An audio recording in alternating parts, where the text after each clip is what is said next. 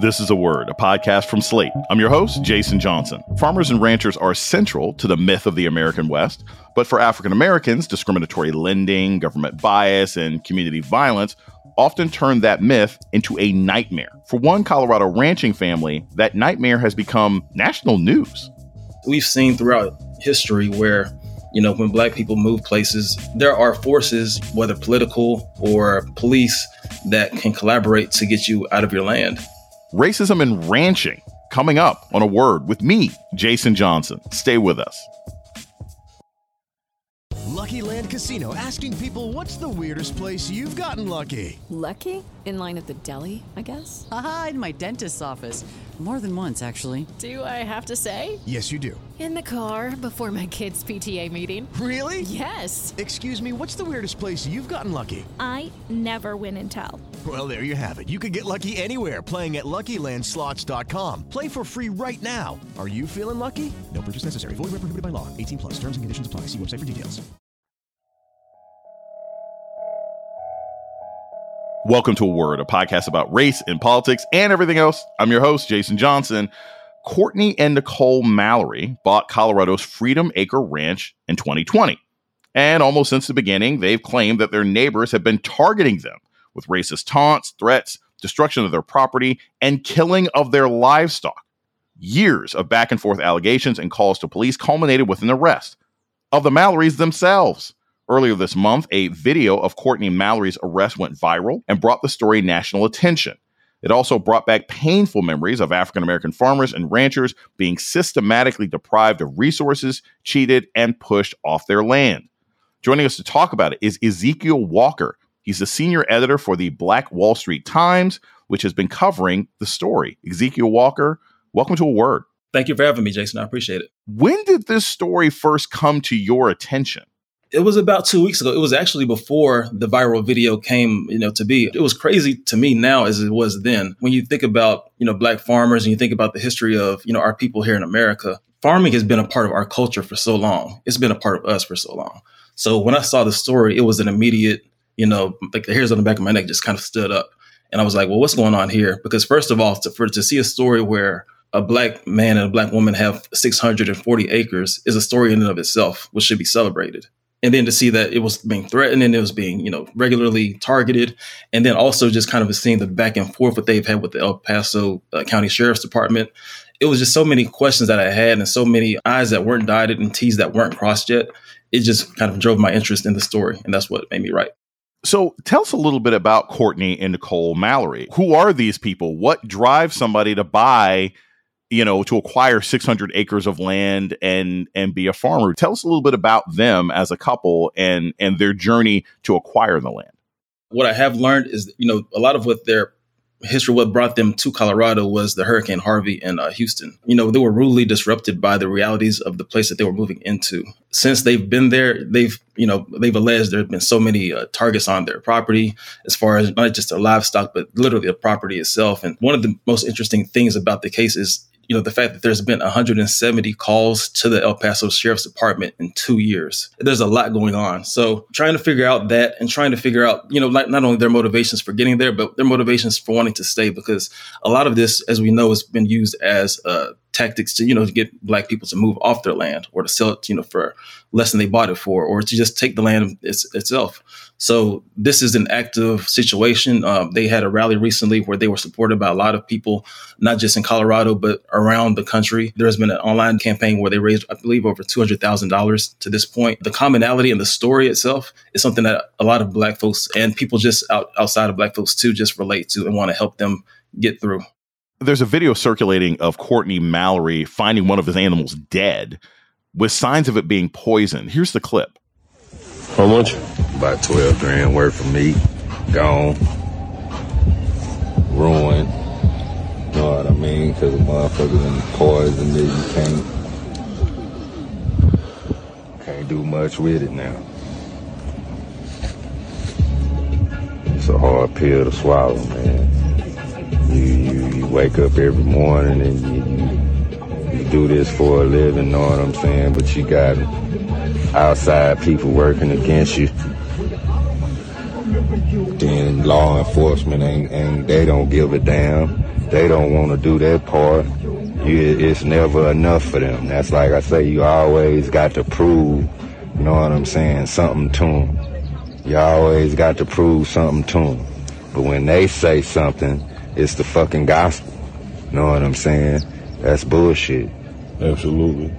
If you call the cops now and told them that your animal was poisoned, obviously it's bleeding from the mouth and nose. Right. What would they say? They would probably hang up on me. Both of the Mallorys say that the way local police have treated them is worse than what their neighbors would have done. What do they specifically point to as evidence that the police have ignored their complaints or may actively be helping their neighbors harass them to get them out of the neighborhood? That's been the issue so far is that they haven't had a certain amount of proof or evidence. The poisoning that we just showed, you know, there's evidence in that way, but they haven't seen the smoking gun necessarily. So the community itself has not necessarily been inviting to the Mallorys since they've arrived as well. El Paso County Sheriff's Department has reached out to a lot of the people in the community to actually motivate them to get them out of their community. And this is alleged by the Mallorys. It is somewhat speculation, maybe a little bit of innuendo here and there, but literally, um, no arrest has been made since the animal poisoning that we just talked about or just showed as well too. So there hasn't been much justice. There's been attention now, but the justice is still very far from uh, from reach. We're going to take a short break and we come back. More on the crisis for black ranchers in Colorado. This is a word with Jason Johnson. Stay tuned. When you need mealtime inspiration, it's worth shopping Kroger, where you'll find over 30,000 mouthwatering choices that excite your inner foodie. And no matter what tasty choice you make, you'll enjoy our everyday low prices, plus extra ways to save, like digital coupons worth over $600 each week. You can also save up to $1 off per gallon at the pump with fuel points. More savings and more inspiring flavors make shopping Kroger worth it every time. Kroger, fresh for everyone. Fuel restrictions apply. This is Jason Johnson, host of A Word, Slate's podcast about race and politics and everything else. I want to take a moment to welcome our new listeners. If you've discovered a word and like what you hear, please subscribe, rate, and review wherever you listen to podcasts. And let us know what you think by writing us at a word at slate.com. Thank you. You're listening to A Word with Jason Johnson. Today we're talking about allegations of bias against black ranchers with Ezekiel Walker of the Black Wall Street Times. We must say, the local authorities are telling a different story. They're alleging that the Mallorys are harassing and stalking their neighbors. How are the police claiming that this couple is somehow waging a harassment campaign against their neighbors? That's the crazy part because both of them are allegedly slinging somewhat of the same allegations towards each other about stalking and about harassment and about, you know, maybe you shouldn't be on my property at this time or you are on my property. You know, they've taken cameras on each other's property to film each other. So there's been a lot of ugliness to this whole thing for the last two years because for 170 calls to be made to the same sheriff's department, a lot, obviously, a lot's been done in two years. And on February 7th, Courtney was arrested on felony stalking, uh, petty theft, and tampering with a utility meter. Now, I say that to say, you know, he was arrested for that, and, and sure, there's going to be a case filed later for that actual dispute. But a large part of what's happening for him and for Nicole is that they're not being responded to in the same amount of urgency. And we know this within, you don't have to be in a rural area, you can be in the inner city or anywhere to know police typically respond slower to black calls, unfortunately. But for them, they're trying to get, you know, necessarily a restraining order. And uh, they had a temporary protection order in December 2021, alleging that Teresa Clark, which is you know the white the white neighbor, was chasing her in a vehicle, stalking and pointing guns, but nothing was done to her. You know, she wasn't brought in for questioning. So a lot of what we're seeing is the kind of like one sidedness to the police and what they're doing uh, to the Mallorys in this particular case. So here's the thing, and I, I want to understand this for context. How big is local law enforcement? Is this kind of a one sheriff town? Does everything have to be filtered through one officer uh, or one sheriff who may or may not be responsive? It, it, seems to be with the culture of the sheriff's department itself. Both the Mallorys have stated on multiple occasions that they felt that the police have let them down, you know, numerous times in this because they've they felt in a new area in a new state where they don't know anyone. Whenever there's a problem, they need to contact law enforcement. And so far, they felt that they've been ignored, and not only ignored, but they feel like law enforcement may have been conspiring against them as well. So it's, it's not just a one one sheriff or one officer or one, you know, anything. They're looking at it systemically and they're seeing that, you know, the system itself and their neighbors and the community itself is, you know, essentially turned against them. What are the sort of larger political implications right now in Colorado? And I know uh, Colorado has a you know a fairly liberal governor, Jared Polis. How are state reps or whatever member of Congress representing their area have they gotten involved in this? What are the, the, the sort of political ramifications now that the story has moved from Colorado and is getting some national attention? the political ramifications, to be honest, there hasn't been any assertiveness in getting this, you know, handled immediately. Um, this is something that you know they've contacted their political representation as well, but they haven't necessarily gotten any responsiveness uh, so far. So it seems like a lot of their support hasn't come necessarily from people that are, you know, in position to make these changes, but it's come from again the people that are interested in telling their story and people that attended their rallies and people like you that are continuing to just breathe life into what's going on and to, for us to understand exactly how it got to this point and this bad this soon. Because like I said, 170 calls in two years is a lot. And there's a lot that they have not released as well in those calls. So there's still questions. This is still the developing story. And we're just, you know, waiting to see what, what happens, what develops further. This sounds like a very special season of Yellowstone in the worst way possible, and it and it's and it's really distressing to hear. Um, you know, both of the Mallorys are now out on bond, and Courtney Mallory recorded a video to respond to the national support he and his wife have received. Let's play that clip. I'd like to say thank you, world. You know, for for sticking in there with me. The fight is fight is not over. I've been informed this morning by a fellow service member that the police were called on us five times this past weekend for doing work on our land, for farming while black. That's not a crime. You know, Elijah McClain would still be alive to this day if it wasn't for somebody calling and saying that a black man is walking down the street. That's not a crime. None of that is a crime. You know, in the video, Courtney Mallory mentions Elijah McClain. He's the 23 year old black man who was violently arrested and forcibly injected with what turned out to be a fatal dose of ketamine back in 2019 all because somebody called the police on him as he was walking home. Zeke, the thing that gets me here is that it's one thing uh, for people to be exchanging phone calls back and forth. It's another thing for neighbors to essentially be swatting the Mallorys because that's what this seems to be at this point. It it appears as though their neighbors are weaponizing the police in order to harass these folks. Is that is that how the Mallorys feel? That's exactly how they see it. And their solution is somewhat of a, a larger plan to, you know, the CAREN Act. Uh, that's something that a lot of the supporters at the rally are looking to implement. Uh, for those that don't know, CAREN Act, you know, the caution against racially exploitative non-emergencies. When people call police on black folks when black folks aren't doing anything but being black folks. Essentially, what it, it is what it uh, means. So uh, yeah, they're looking forward to having people in the community and people outside the community, you know, online or in person, uh, help them to bring forth the change. Because, like I said, the police and the community itself, they feel are working, you know, in collaboration together against them to move them either off of the land, to take their land, to poison the land, to do whatever. You know, with 640 acres, it's impossible to know what's going on at all times. So there's been a lot of attention to it, which is positive, but it's still a developing situation, and they don't know exactly how it's going to turn out right now.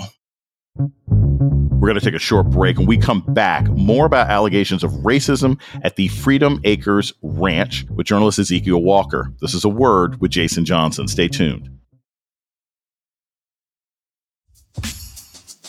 You're listening to a word with Jason Johnson. Today, we're talking about allegations of racism in ranching with Ezekiel Walker of the Black Wall Street Times. Ezekiel, what could be the ultimate motivation here? Is it an attempt to just get the Mallorys off the land? Do you think there could be larger forces at play that want to buy the land from them? Because what we've often seen with harassment of black farmers is that large agribusinesses and bigger white owned ranches and farms weaponize the state to harass people off their land so they can buy it at a, at a cheaper rate. Do you think that's going on, or really is this just sort of a neighbor dispute? I mean, Jason, I don't, I don't see why we have to choose either or, honestly. I think a lot of it has to do with, you know, just the envy that comes along with seeing black people doing well in areas that we're not typically in. You know, the Mallorys came from nowhere and they automatically became their, you know, their neighbors. And I'm, I'm sure their white neighbors saw them as their black neighbors and not just their neighbors. We've seen throughout history where you know, when black people move places, whether it was during the Great Migration or even, you know, I live in the South, whether you stay where you are, even in the South, there are forces, you know, whether political or, you know, police that can collaborate to get you out of your land. And unfortunately, it's been a recurring theme. I know there are a lot of restorative efforts now to return land to, you know, certain black people and their families and things like that, but there's no reason why this couldn't be both. I want to talk a bit about your publication, the Black Wall Street Times you guys are headquartered in Tulsa, Oklahoma, and you're named after the historic Black Wall Street there that was destroyed uh, in the massacre of 1921. Over the last century, there's been sort of extended conversations about paying back or at least in some way acknowledging by the state and local businesses what occurred. There are only, I think, two, maybe three survivors of the Tulsa attack in 1921. As a paper that's based in Tulsa and Black Wall Street, what has your paper's position been? And have you had conversations with people like Damario Solomon Simmons, who's been the lawyer and advocate for the remaining survivors, and finally getting some real reparations, not just from the state, but possibly from the federal government? Definitely. And we know this is a statewide and federal issue, but the paper's founder is Nehemiah Frank. He's been very involved with uh, reparations in Tulsa and fighting for this and fighting for the descendants of the, the Tulsa race massacre in 1921. Right now, it's a fight that we're continuing to fight because it's not going to be one that's easily won. Unfortunately, they've been blocking and they've been stalemating a lot in the last, I would say, two to three years since I became personally involved with it. So I know that it's going to be a long fight, a long battle, but the fight for reparations isn't one that's just going to be dismissed. That's not what's going to happen you know, we're going to continue to fight for our people. We're going to continue to fight for them. We're going to continue to fight for the people of Tulsa, Oklahoma, America. We realize that the story is so universal that it has to be handled and dealt with universally too. It can't just be, well, we got them reparations, but what about the rest of us? So, like to answer your question, yes, we are definitely uh, working to uh, address that for the descendants of the massacre because if any of us deserve it, they do. But we also care about the whole of us as well. This is the other thing that I think I want the audience to really understand about what's happening in Colorado. We hear stories all the time of black people moving into neighborhoods and being mistreated. Part of what makes the Mallory story interesting is it blows up this notion and the stereotype that rural America is all white. It's not. It's never been all white. There have always been black farmers. There have always been black ranchers. They usually just get kicked off of their property. So between working for a paper that's based in Tulsa and doing a story about black ranchers in Colorado, what's the other message that you want sort of the public to understand about black people who don't live in major cities? What else do we need to understand about the story of rural black America that all too often is ignored uh, if you're not talking about people in the Mississippi Delta? There are so many different types of black people in America. And one of the things that I've learned and loved so much about, you know, this job that is being senior editor is I've been able to cover all types of black folks. And I love it because there are so many different things that we're interested in, so many things that we're doing. So when I learned about this story with Black Ranchers, it honestly uh, made me reflect on a story I'd written last year about um, a black birder, people who watch uh, birds in communities and document and talk about it. It's the whole community. And for me, that was my first time learning about it. And I think once you learn more about people doing things outside of what you expect them to do, it kind of raises your own expectation for those people what can we say now is likely next in this case? The Mallorys are out. The harassment has continued. Phone calls are still being made. They've talked to politicians. What's the next step? Is it just, you know, fighting against their arrest? Uh, are, are people marching down to protest about their neighbors? Are they trying to get the sheriff replaced? What's next in this case? Well, there are a couple of court dates coming up. Her neighbor, Teresa Clark, was arrested in September of, of 2022 for allegedly walking uh, on their property and filming the Mallory's cameras. So like I said, that's set for April. You know, I always like to end the podcast on a positive note, give people things they can do, ways they can engage, ways they can be supportive. So, how can people support the work that you're doing at the Black Wall Street Times and the paper in general? Well, thank you, Jason. I appreciate that question. Definitely visiting the site. Uh, we have a newsletter there. We always have programming throughout the uh, the month. Black History Month is still big for us. It's Black History every day at Black Wall Street Times, but we particularly like to show a little extra love this month. But um, definitely check us out. And again, thank you, Jason, for the question. I appreciate that, man. Ezekiel Walker is the senior editor of the Black Wall Street Times. Thank you so much for joining us today on A Word. Thank you. And that's a word for this week. The show's email is a word at slate.com. This episode was produced by Christy Taiwo Makanjuola. Ben Richmond is Slate's Senior Director of Operations for Podcasts. Alicia Montgomery is the Vice President of Audio. Our theme music was produced by Don Will. I'm Jason Johnson. Tune in next week for word.